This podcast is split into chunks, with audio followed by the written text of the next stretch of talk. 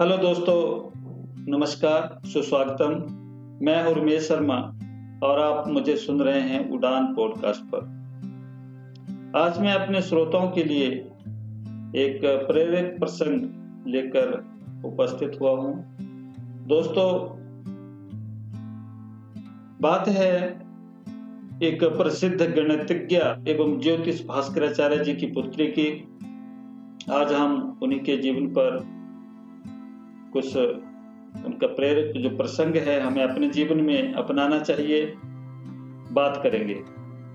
प्रसिद्ध गणितज्ञ एवं ज्योतिष भास्कराचार्य की पुत्री लीलावती कम उम्र में ही विधवा हो गई थी, जिसकी वजह से वह बहुत दुखी रहने लगी। भास्कराचार्य उसे ससुराल से अपने घर ले आए, परंतु यहाँ पर वह सारा दिन अपने भाग्य पर आँसू बहाती रहती थी। दोस्तों, भास्कराचार्य जी बोले, बेटी, मैं तुम्हारा दुख समझता हूँ, लेकिन जो हो चुका है, वह वापस तो नहीं हो सकता। यदि तुम इसी प्रकार रो रो कर धुलती रही तो तुम्हारे अस्तित्व व व्यक्तित्व का नाम और निशान मिट जाएगा। तुम्हें अपने समय को व्यर्थ नहीं गवाना चाहिए और अपने व्यक्तित्व को सार्थक रूप देने का प्रयास करना चाहिए। यह सुनकर लीलावती बोली, पिताजी, मैं क्या करूँ? मुझे कुछ समझ में नहीं आ रहा है। आप ही बताइए। भास्कराचार्य जी बोले, बेटी, तुम प्रखर बुद्धिमान हो। अपना मन गणित सीखने में लगाओ। या तुम्हें सदमे तथा दुख को बढ़ाने में मदद करेगा और तुम्हारे जीने की नई दिशा भी देगा।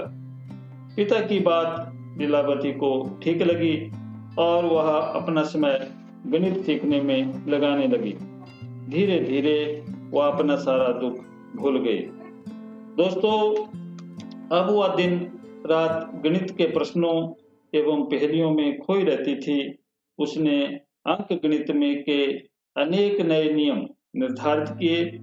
उसके बनाए गए नियम आज तक माने जाते हैं। उसने अंक गणित पर अनेक ग्रंथों की रचना भी की। लीलावती ने पिता भास्कराचार्य को गणित संबंधी शोध कार्य करने में इतना सहयोग दिया कि उन्होंने अपने ग्रंथ का नाम भी लीलावती के ऊपर ही रखा।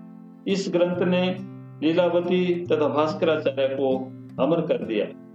इसी तरह लीलावती ने यह साबित कर दिया कि यदि व्यक्ति दृढ़ संकल्प कर ले तो वह कठिन से कठिन परिस्थितियों में भी अपनी एक अलग राह बना सकता है।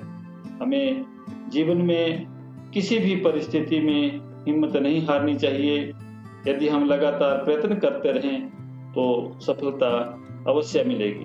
तो दोस्तों, श्रोताओं को मेरा ये प्रेरक प्रसंग अवश्य ही पसंद आया होगा। Keep listening keep enjoying Thank you. Thank you very much.